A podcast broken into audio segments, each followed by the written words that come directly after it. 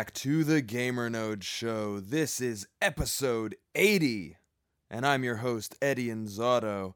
Welcome back, Gamer Nodians, for this very special episode on the road from rails to star trails. Here we go.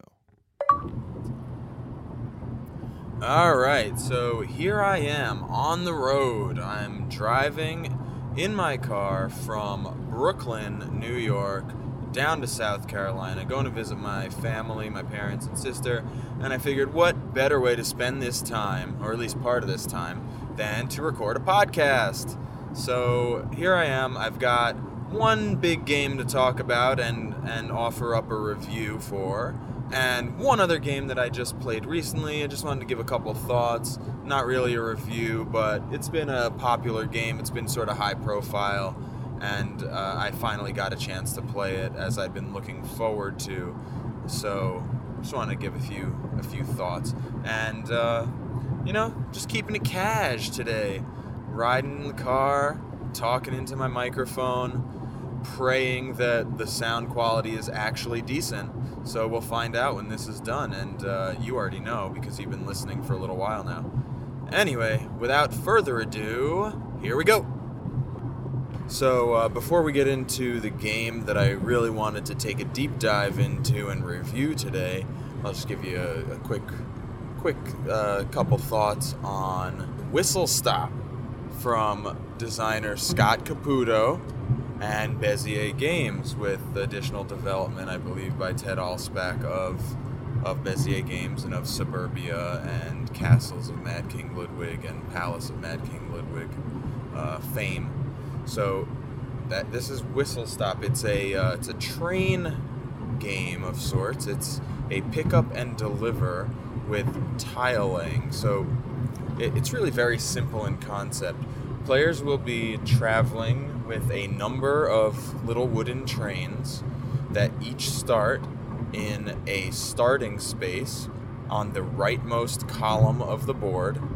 Um, basically, to start the game, players will draft their starting positions, and you'll have this vertical line of everyone's variously Easter colored trains, all pastel colors, which we found a little bit hard to wrap our heads around in the beginning for whatever reason. Um, and then to the left of that, you have a first column of, I believe, seven or eight hexagonal tiles, each of which has a different configuration of rails and and stops along the way, little nodes on this network of rails, and each one will have an exit from the top, bottom, and uh, the other four diagonal sides. So every hex lines up with every hex, no matter how you put them down. You know, you could rotate them around in the future because part of this game is building out a path or numerous paths from east to west on this map. And I guess thematically, this is much like uh, the the exploration and uh, connection of the continental United States by rail from East Coast to West Coast. And uh, at the end, all the way to the left of the board, is a number of scoring tiles from top to bottom, eight of these scoring tiles that each require you to have either a specific set of goods, like three rare, as the game calls them, goods, um, or a um, a number of stocks in the various different rail companies, which we'll talk about in a minute, uh, and just a variety of ways to score points if you have completed a certain goal and you reach that particular hex. Um, so, on a player's turn, what they'll do is first, first at the beginning of a turn, you will take an income of coal, two coal tokens each round. Each player gets, and one coal allows players to move one space along any rail from east to west or up and down within the column that uh, they their train currently is in. And you do have multiple trains, so you can use your coal for whichever one of your trains you see fit at any given time. So you may have one halfway across the board and one still remaining on the starting space, and you can choose to move either of those as well as the other ones that you might have in play. Um, sometimes you'll also get whistles, and whistles allow you to move two spaces and land on the further space, and that lets you pass by one of your opponents if they happen to be on a node in front of you. With coal, you would be blocked, and that is a, a big part of the game is positioning yourself in front of your opponents to block them from get moving forward. Um, and also positioning yourself in front of your own trains because unlike opponent trains, if you use coal and your own train is in front of you, you basically get a bonus space forward. You skip the space that your train is on and you move forward to the next space because each of these small circular nodes along the tracks can only hold one train of any color. Now, there are larger town spaces or special tiles that allow any number of trains from any color to uh, be positioned there, but we'll, we'll mention that momentarily. So, on a turn, you're going to spend a coal up to four times because you'll have four total actions allotted per turn. And a lot of times, because you're only receiving two coal as income in the first round, and well, in, in every round, but in the first few rounds, you will likely not have much more to do than use your two coal because you might want to save that whistle. Because even though you do start with one whistle along with your two coal, uh, whistles not only let you move twice and not only let you leapfrog over an opponent who might be blocking you, but they are also the only thing that allows you to end your move in a space that is in a column to the right of where you began your turn with that train. So there's this this sense of always pushing westward with your trains as they are running on coal. So uh, getting those whistles gives you the flexibility and the freedom to uh, manipulate your resource acquisition and um, in-game expenditure of uh, resources for points and your access to special tiles. Now, somewhere close to the middle of the board, there is a column that is full of, uh, the majority of it is full of special tiles, and these are towns, each of which is associated with a particular uh, rail company, and there will be a stack of stocks for each of these rail companies. I think there are six or five. Um, and when you land in a town, you'll have to pay a particular pair of goods. And uh, these goods are represented by different colored cubes. And when you land there and you pay those goods, you will earn a set number of points, a small number of points. Uh, smaller if you're trading in common goods, of which there are three types, and more points if you're trading in rare goods, of which there are three types. And in addition, you will earn the top stock share off of this stack uh, of the particular matching rail company. And this is important because at the end of the game, whoever has the majority in each of these rail companies will earn a whopping 15 points, and second, third, and fourth place will earn a whopping zero points. Uh, if there's any tie, whoever has taken the stock from that particular rail company first will break that tie, and each of the, the shares are numbered one through whatever. So those are towns, and then there are also some other special locations that come up in the, the middle of the board to begin the game, like the coal yard where you can pick up two extra coal just for landing there, or the uh, whistle stop, I believe it's called, like the name of the game, where you get a whistle for landing there, or there's a trading post where you can give a good of either type for rewards such as coal or whistles or other goods, and then the uh, the market or the general store where you just pick up one cube of any color. And uh, I think that's all of them. Oh, there's another one, the uh, the gold mine, because the game also has these gold chits, that are placed face down and randomized. So whenever you land on the gold mine, you'll pull one of these. So blindly, you don't know what's on it, and uh, on the underside will be a number of points. I think ranging from two to five or something like that, and you can accrue those, and those will be counted at the end of the game. So the way that you get across the board, which I've already told you, is by taking those actions uh, to, to move your train from east to west, or if you have the whistle, back east. You'll inevitably come across empty space because the board is essentially a frame and there are only there's only a column of tiles on the east, on the west, and one in the middle. So there's there are like three or four columns of empty space to start, and then another four of empty space toward the end.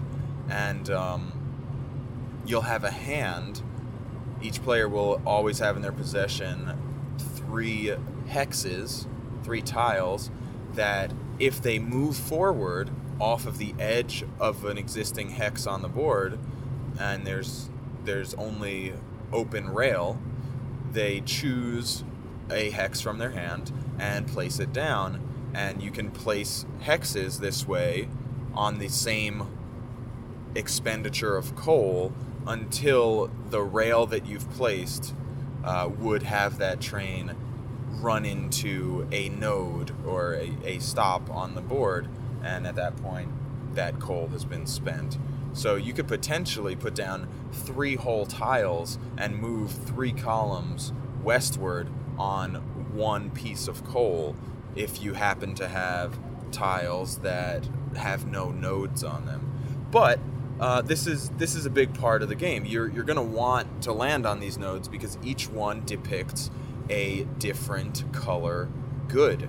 There's within the, the circle that represents the space on the on the rail, there will be a colored cube printed. And when you land there, you pick up one of those cubes and hold it in your stock, and you can carry up to 10 different cubes at a time. And um, you will be spending them in pairs to pick up points and stocks at the towns, and you will be spending them in triples for those end spaces all the way in the west. And um, you'll also be spending them for these special powers.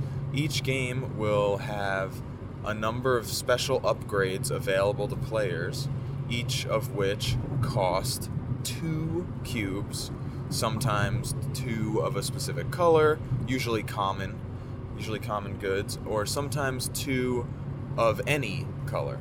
And each one has that cost, and they're each worth a point value if you possess them at the end of the game. And each one will give you a special ability, and you can have up to three of these at a time. And you'll be able to purchase up to two of these per turn. And they might do things like allow you to take the action of the space you're you're already standing on by spending a coal or allow you to look at the deck of tiles before you draw back up because at the end of your turn if you've laid tiles you'll always draw back up to 3 from a face down stack or from a tableau, a, a, short little stock of three face up that you obviously can see before you choose them. Other ones will let you swap stocks, other ones will let you score differently based on stocks you own. So there are a number of these, and uh, the point is they each give you a sort of game breaking ability that helps you. However, they're so interesting and they are so valuable and they are so in short supply because there will be the number of the players at the table plus two. So with three players, there's a total of nine available slots, and there's only five available upgrades. So, hmm, maybe you'll fight over them, and you will. So players can buy these upgrades from one another on their turn. Uh, they'll still have to spend the original cost of two goods, but also trade one rare good from their supply to the player from whom they're stealing the ability, which is really interesting because you're getting something great, but you have to not only spend something good, but also give it to your opponent. so there's an interesting interplay there of, of buying these upgrades back and forth and making use of their abilities throughout the game to uh, reap as much reward before someone snatches it from you. But also, you're, you're generally not too upset if someone takes one of these from you because you're getting something good in return. So it's always good to have uh, as many of these upgrades as you can and make sure you use them as much as you can. So that's basically how the game works. It's essentially a pick up and deliver, resource management, tile laying, network building game. And it was really interesting. It I I didn't really like click. It didn't click with me to start, and that was uh, a little frustrating. Like I wasn't exactly sure how to proceed in the beginning of the game, like what to strategize. I couldn't just look at the board and say to myself, oh, okay, so I, I have to do this and I will win. Um, it was the type of game where I had to like feel it out a little bit and see how it operated before I could try to build something and, and lay these tiles in such a way that it benefited me more than my opponents. Um, you you kind of have to think about being out in front versus hanging back with your trains, getting the benefits of various locations exclusively versus putting them out on the board and taking them sooner. And then, of course, there's an important component of of just getting the tiles that you need. There's a lot of luck involved here in drawing tiles that will benefit you to be able to place out on the board in front of your trains as you move. Because if you're not getting the things that you need in hand, it's going to be a little bit more difficult and require a little bit more uh, maneuvering to pick up the goods you need and spend those goods and get those stocks and earn the points. So it it's a fine game and I can see a lot of appeal in it for people who really enjoy this this network building and essentially route building and pick up and deliver. But for me, it didn't. It wasn't like a uh, a mind blower. It wasn't something that I finished and said, "Oh my god, I need to play that again." I know it's gotten a lot of buzz and it's been very popular, but it just uh, it's not top tier for me. But definitely good. I would recommend definitely giving it a try sitting down, giving it a play, seeing if it works for you. It's uh, a lot of, you know, grabbing stuff, paying stuff, getting points. So if that sounds like something you're into, give it a try. Whistle Stop from Bezier Games, designer Scott Caputo. Gaia Project is a game for one to four players. It plays in, uh, I want to say, about an hour per player, 45 minutes per player once you get it down. And it is all about spreading your empire, your influence across the many planets that dot the modular board, um, scoring points in a variety of ways throughout the game, within rounds, and at the end of the game based on particular final scoring parameters that come out.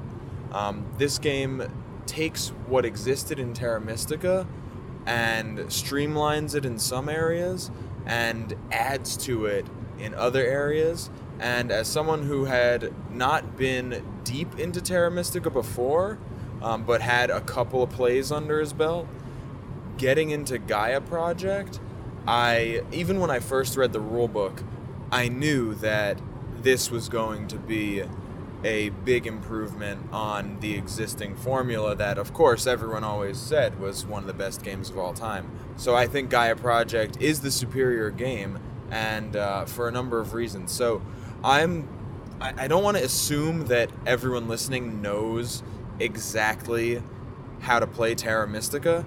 Um, so I'm just going to talk about Gaia Project, and maybe I'll reference back to Terra Mystica when it's different. So, okay, so in Gaia Project, each player takes control of a faction, and um, each faction has their own home type of planet.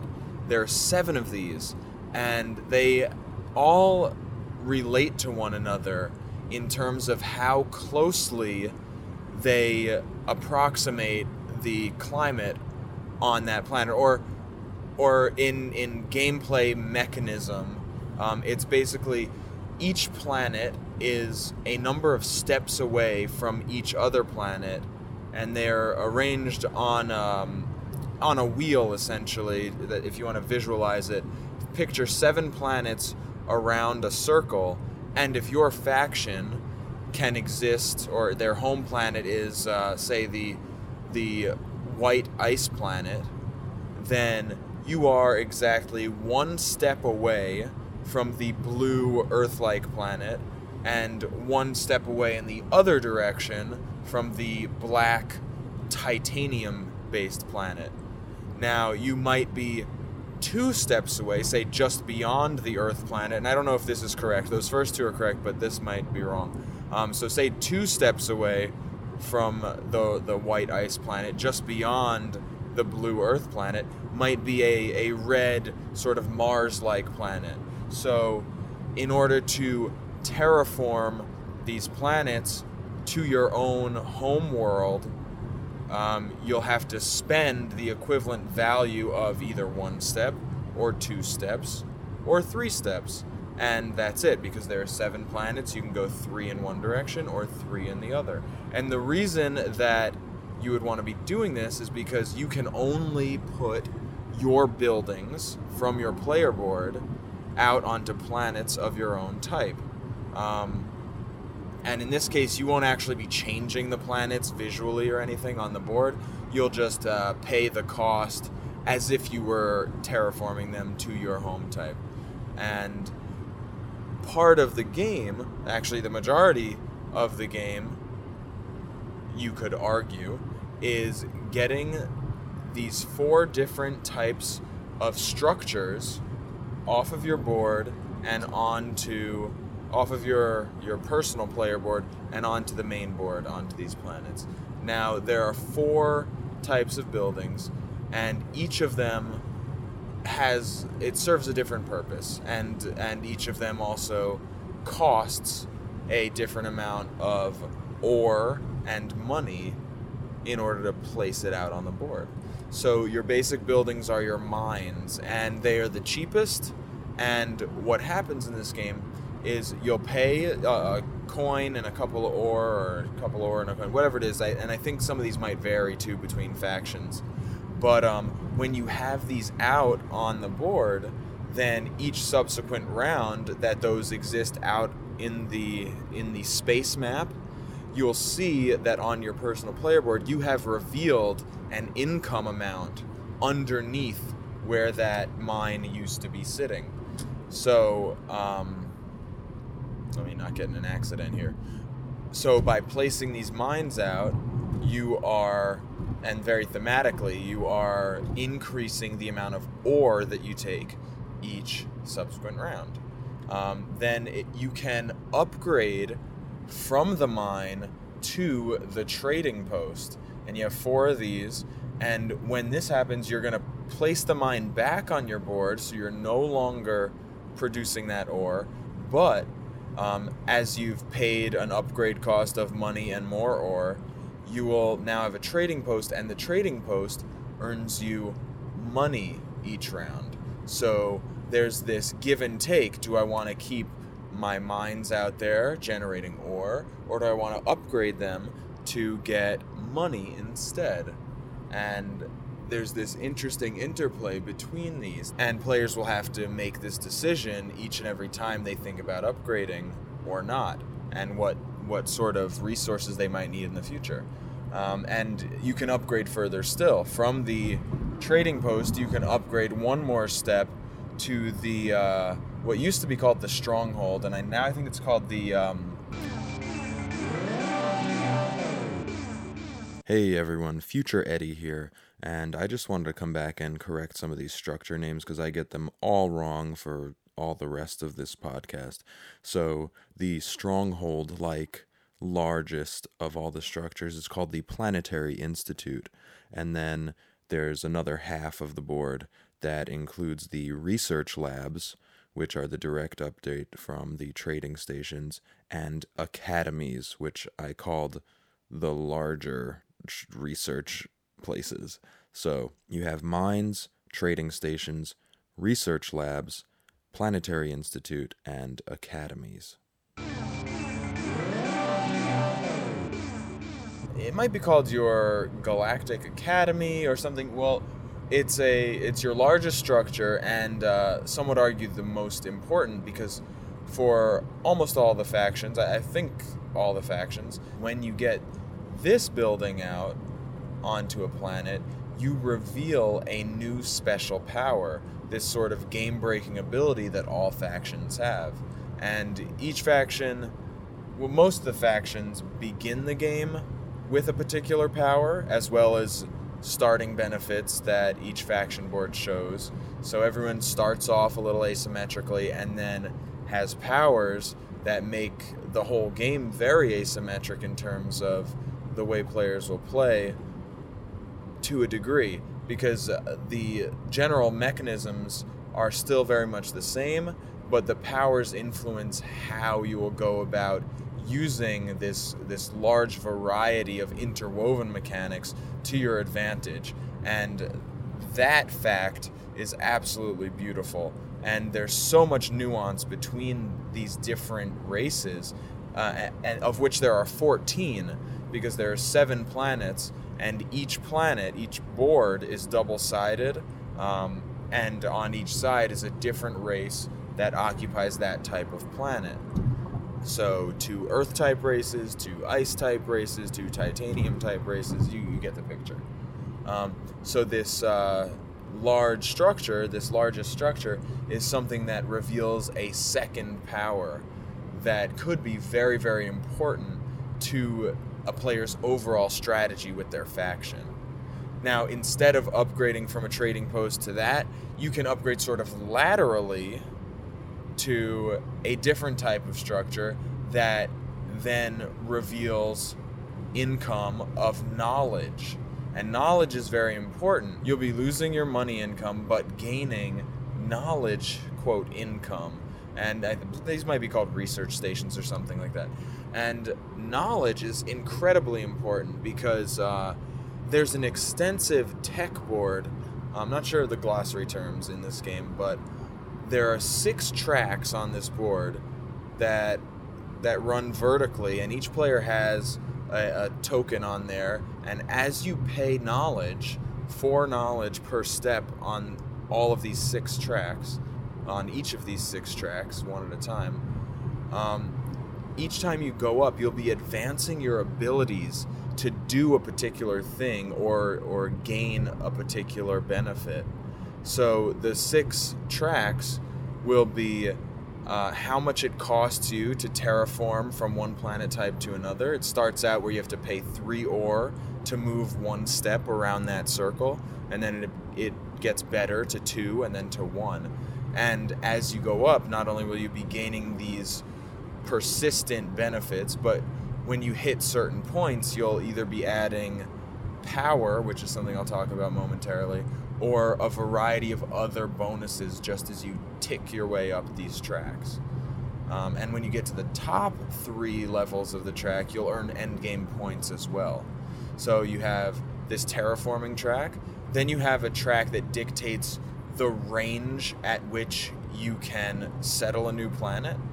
Um, so in this game, unlike Terra Mystica, where all of the spaces were right on top of each other, in Gaia Project, you have numerous planets, and some of them are one space away, but the majority of them are many spaces away with just dead air in between them.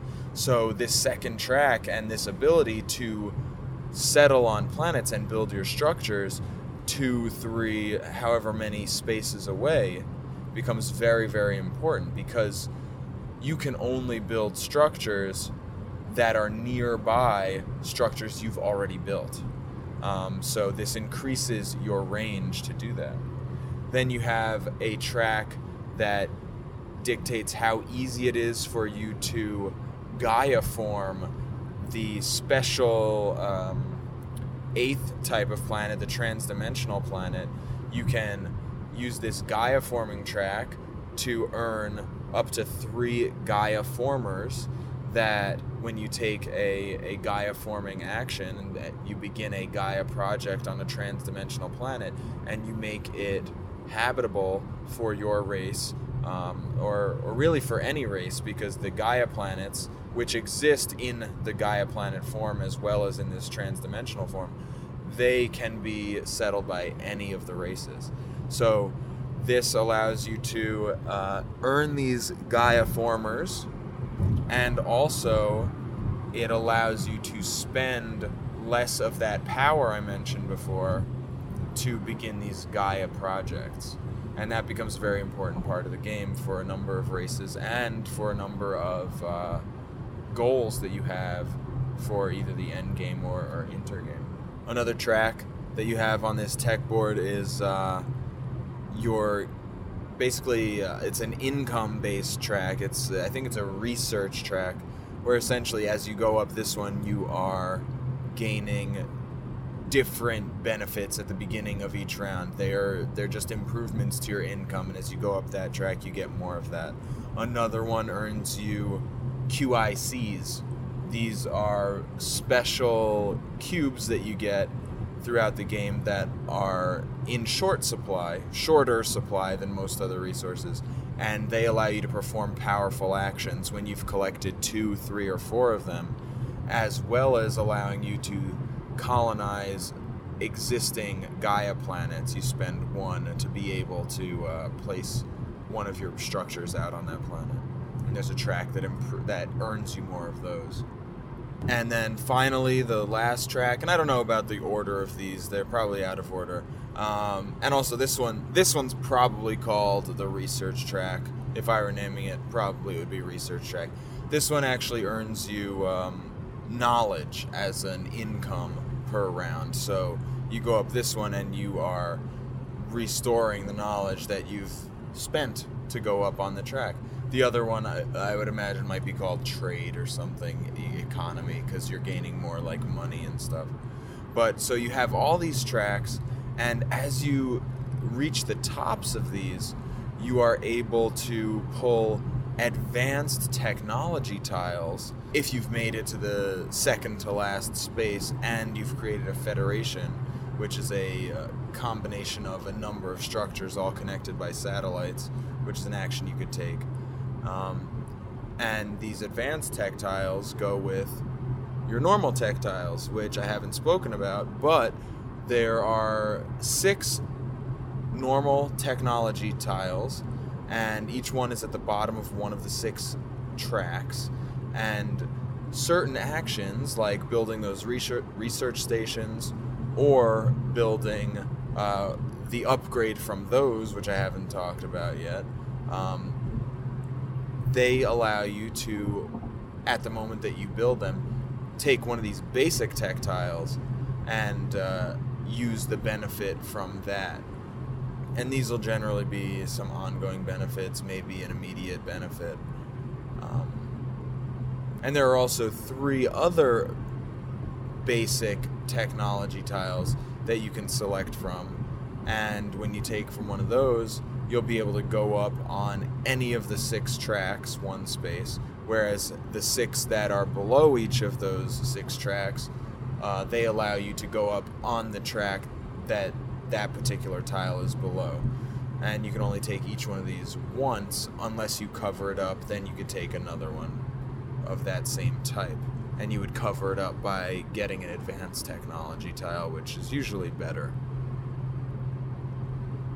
So, already here you have a, a great depth and an interesting web of choices to make about advancing your point scoring engine and your your faction's strategic approach to the game by manipulating these six different tracks to improve your own style of play and gain benefits based on your choices. And this this whole board is an amazing addition.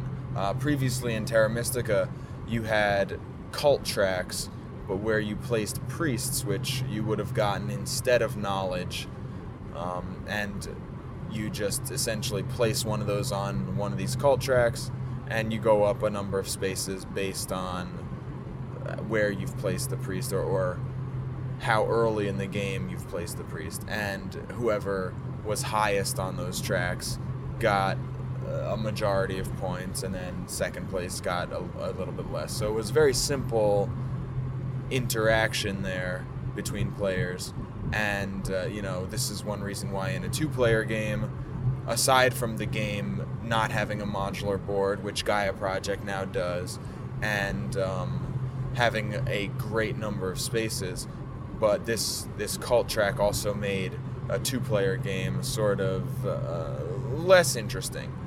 But Gaia Project, um, you are using these tracks to earn benefits that help you throughout the game, and the way that they score is not based on your opponents. It's strictly based on how high you've gone on these tracks. So you can just rocket up to the top of one and score 12 points on it, and the others be at zero, while your opponent is higher than you on all the others, but only halfway up the tracks, and therefore does not score any points. Um, whereas in the other game, a player could go up one space on all the tracks except one and earn dozens of points because they were, quote, in the lead, even though it may have been a very unimpressive showing. So, anyway, those are the tech tracks, and those are activated by upgrading from your trading post to those little research stations and from those research stations to the larger structures on, on that side of your upgrade path of your structures. So, how's the game played? So, the game's played over six rounds, and at the beginning of the game, the players will place out at random six scoring tiles that are in effect one for each of those six rounds. So, first round, you might be looking at a tile that scores you points for every time you build a mine, or every time you build a trading post, etc or every time you take some other action. Um, or, or it might score you points for every if you've built your stronghold or or uh, galactic institute you'll score points maybe at the end of the round for for that achievement. So players each round will have something sort of guiding them or even some way to plan out the entire game thinking okay if this particular type of structure earns me points on round three, maybe I'll hold off on building those until round three, and I'll use these these two earlier rounds to focus on some other point generating or engine building action or, or strategy that helps me advance there, and then I'll get more points on that third round by doing the action specified there. And then the fourth round and fifth round, I can then piggyback and do an action that correlates to the, the bonuses for those rounds. Um, so it's a very interesting way of playing the game, and this is something that carries over from Terra Mystica. But in Gaia Project, there are also two, again, drawn at random, end game scoring conditions. So one might be settle the most Gaia planets. One might be have your structures on the greatest number of tiles because this is a modular board. So it comes in uh, tiles that have a number of spaces, each on one of these hexagonal tiles made up of a, a bunch of hexes. So you might have to have your empire spread across the galaxy widely um, another one might be have the the most structures in federations, which is uh, an action you could do. It's connecting all of your structures or a number of your structures. Um, so players will take turns doing a variety of actions, one by one by one by one, until someone passes. Then they will be out of the round and the other players will continue until they pass. And then once everyone has passed, you move on to the next round. And the actions you can take are to build one of your buildings out on the board, and that could be starting from nothing with the mine, which would include terraforming a given planet to suit your faction, or if you are on a planet that already matches your faction, no no terraforming necessary. And then from there, everything is an upgrade. So to build that trading post, you would have to have a mine. To build that Galactic Institute, I'm calling it, you'll have to have a trading post. To build one of those research stations, you have to have a trading post. To build one of those larger research stations, I don't know what they're called either, uh, you have to have the, the smaller research station. And, you know, you exchange them out. So that's an action. Another action might be to start that Gaia project that I mentioned. You know, you spend power. So I guess this is a good time to talk about power and charging power in Gaia project. And this is a mechanism that has been carried over from Terra Mystica, where it was more of a magic power, and here it's more of a, you know, since this is a sci fi theme, I like to think of it more as an energy and electricity, something like that, that type of power. So there are three spaces on your player board, and you have small wooden tokens there, and they cycle through these three spaces. And there are there's iconography in the game, and all the iconography in this game is excellent. Like it's hard to not know what anything means. So you'll really never be hunting through the rule book. It's going to be very rare to to come across symbols that are confusing. Uh, once you have it, you sort of have it for life. So this is another way that this game has really long and strong legs is not only because it has all the variety in the factions and the ways to play and the modularity of the board and the variability of the technologies and the variability of the round goals and the variability of the end game goals, but it's also just very intuitive in terms of what you're looking at and what the game is uh, telling you, the information in the, the user interface. So on your board, you have these three spaces, and throughout the game, you might run into a an instruction, a, an icon for some action to charge power, and this means you're going to move these little discs from section one to section two once section one is completely empty, you can now move from section two into section three. And at any time, if you have these discs in section three, you can spend them. And you can spend them in certain numbers to take particular power actions. So these are usually fairly strong actions that players can only take once per round, and once one player has taken a particular power action, it is covered up and it becomes unavailable for other players. And you spend a certain number of power, and when you spend them, they go back into the first section of this charging cycle to be charged again. Um, so it's really interesting. You have to figure out how to get your power charged so that you can then spend it on these powerful actions that give you benefits like a bunch of money or free steps in terraforming or a number of different things.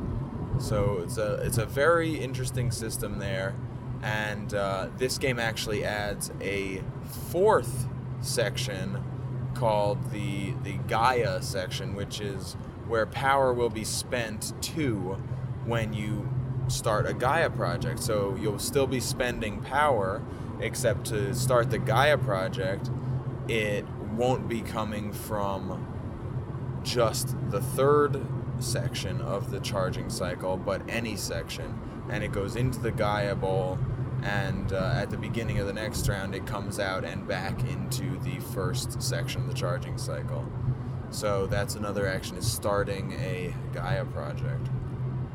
So we have building structures, we have upgrading structures, we have performing power actions, we have performing those QIC actions I mentioned earlier, we have performing faction actions, which can be revealed by building that Galactic Institute, and that might reveal a particular action space that is used once per round.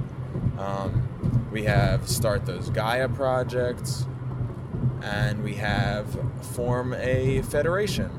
So, federations, which I've mentioned a couple times now, are connected structures on different planets that are nearby each other, and you have to have a certain power level of structures in order to connect them and form a federation. So each of these structures that you can build has a power of three, two, or one. Mines being one, trading stations and research stations being two, and uh, that Galactic Institute and the uh, the larger research station being three. If you have these structures on adjacent planets, you add these numbers together, and if you have a power of seven, you can then form a federation. You gain a benefit from that, a one time token that gives you a benefit in points and some other resource or whatever. And then those become a key to take one advanced technology or advance to the very top of one of those technology tracks I mentioned earlier, which gives you another big benefit.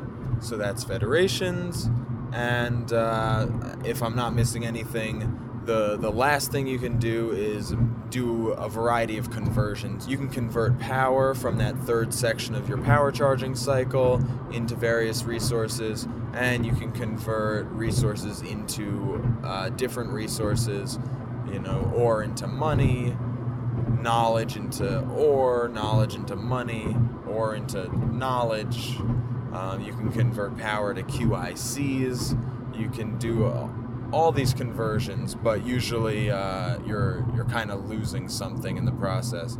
See, you, want to use these conversions wisely and when you need them, but don't rely on it because uh, you're always losing out on something there. Usually, it's it's better to take, for example, a power action to convert to any resource rather than using the conversion rates to do it because the power action gives you uh, more a more bang for your buck. So those are the actions you take. Play goes round and round until each player passes, and then you move to the next round. And at the beginning of each round, well, really at the end of each round, there are a number of tiles. There's uh, a number of tiles equal to the number of players plus three, so there are always three remaining for the next round. And players will choose one of these tiles, and each one gives you two benefits.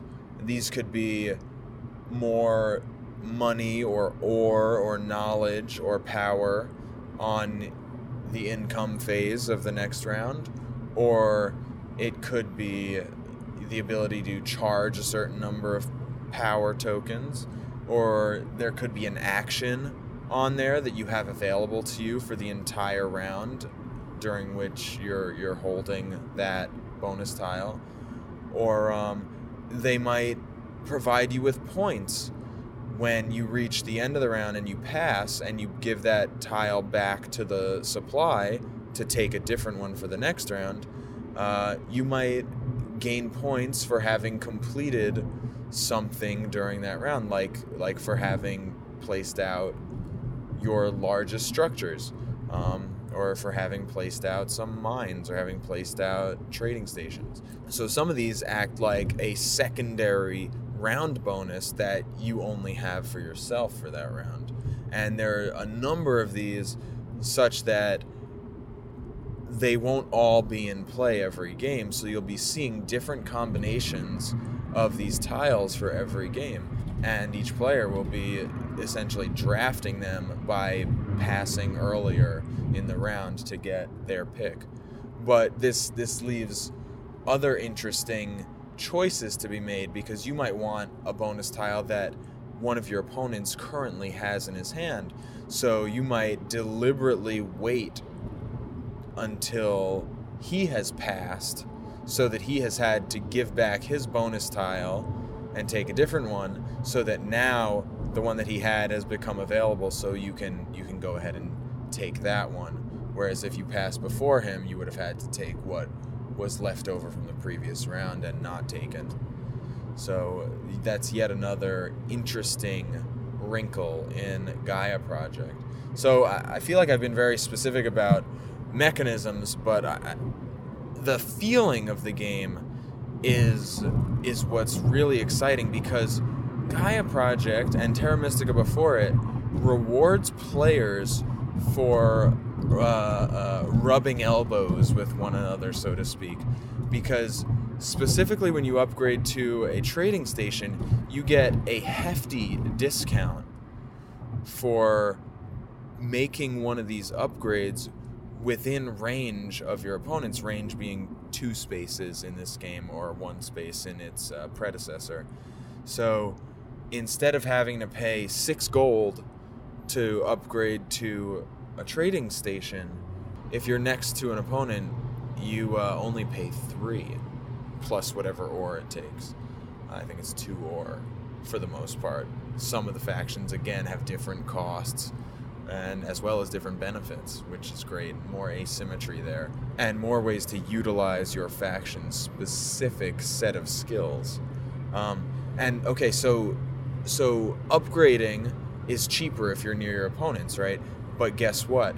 You're also incentivized to build near your opponents because every time an opponent builds or upgrades near you, if you have a structure within range of two, you get to earn power or charge power from, you know, section one to two to three, equal to the power level of the structure that you are in proximity of their upgrade or their new building with.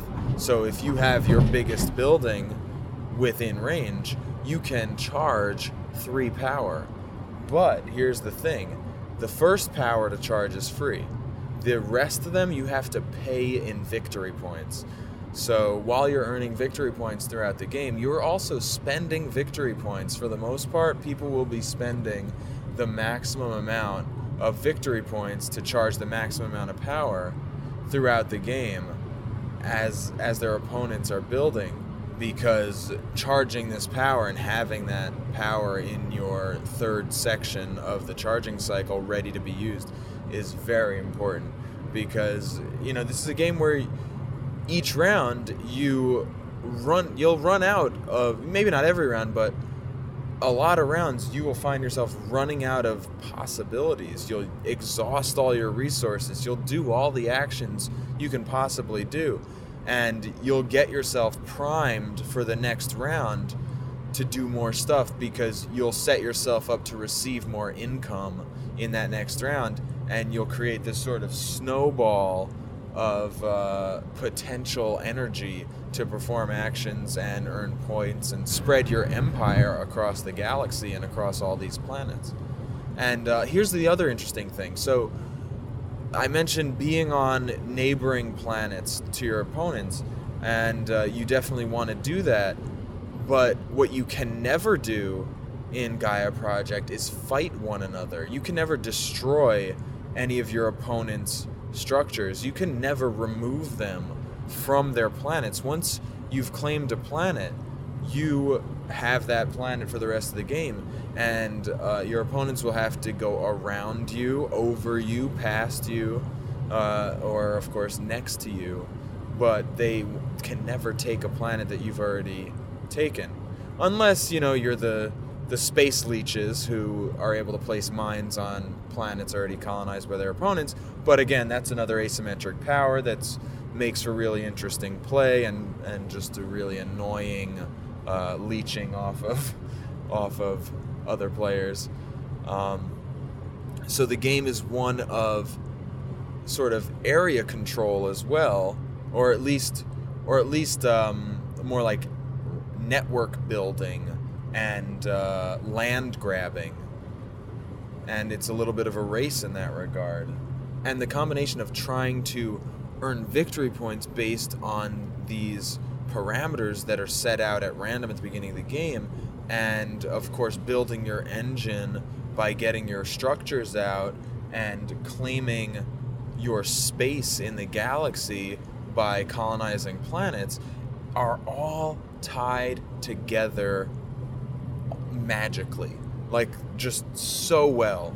The game is phenomenal. So that that's Okay, so I, I've basically explained the game, and I, I've somewhat explained the feeling of there being a a tension of wanting to be near your opponents, but wanting to claim benefits from being near them, but also not really wanting to give them benefits from being near you. So you're, I found myself constantly trying to upgrade structures that could benefit the fewest number of my opponents, or, or do things near my opponents when it benefited me, and away from my opponents when, when I could get away with it, uh, you know, without uh, missing out on some benefit, so that I wouldn't be helping them. And you set up little goals for yourself as well and you make little plans for like okay what am i going to do this round? How am i going to maximize my point scoring my engine building my empire expansion in this round and then how is that going to set me up for the next round to maximize my potential there so gaia project it's a big, chunky, crunchy, beautiful game that improves upon Terra Mystica, which has been considered one of the better Euros of all time.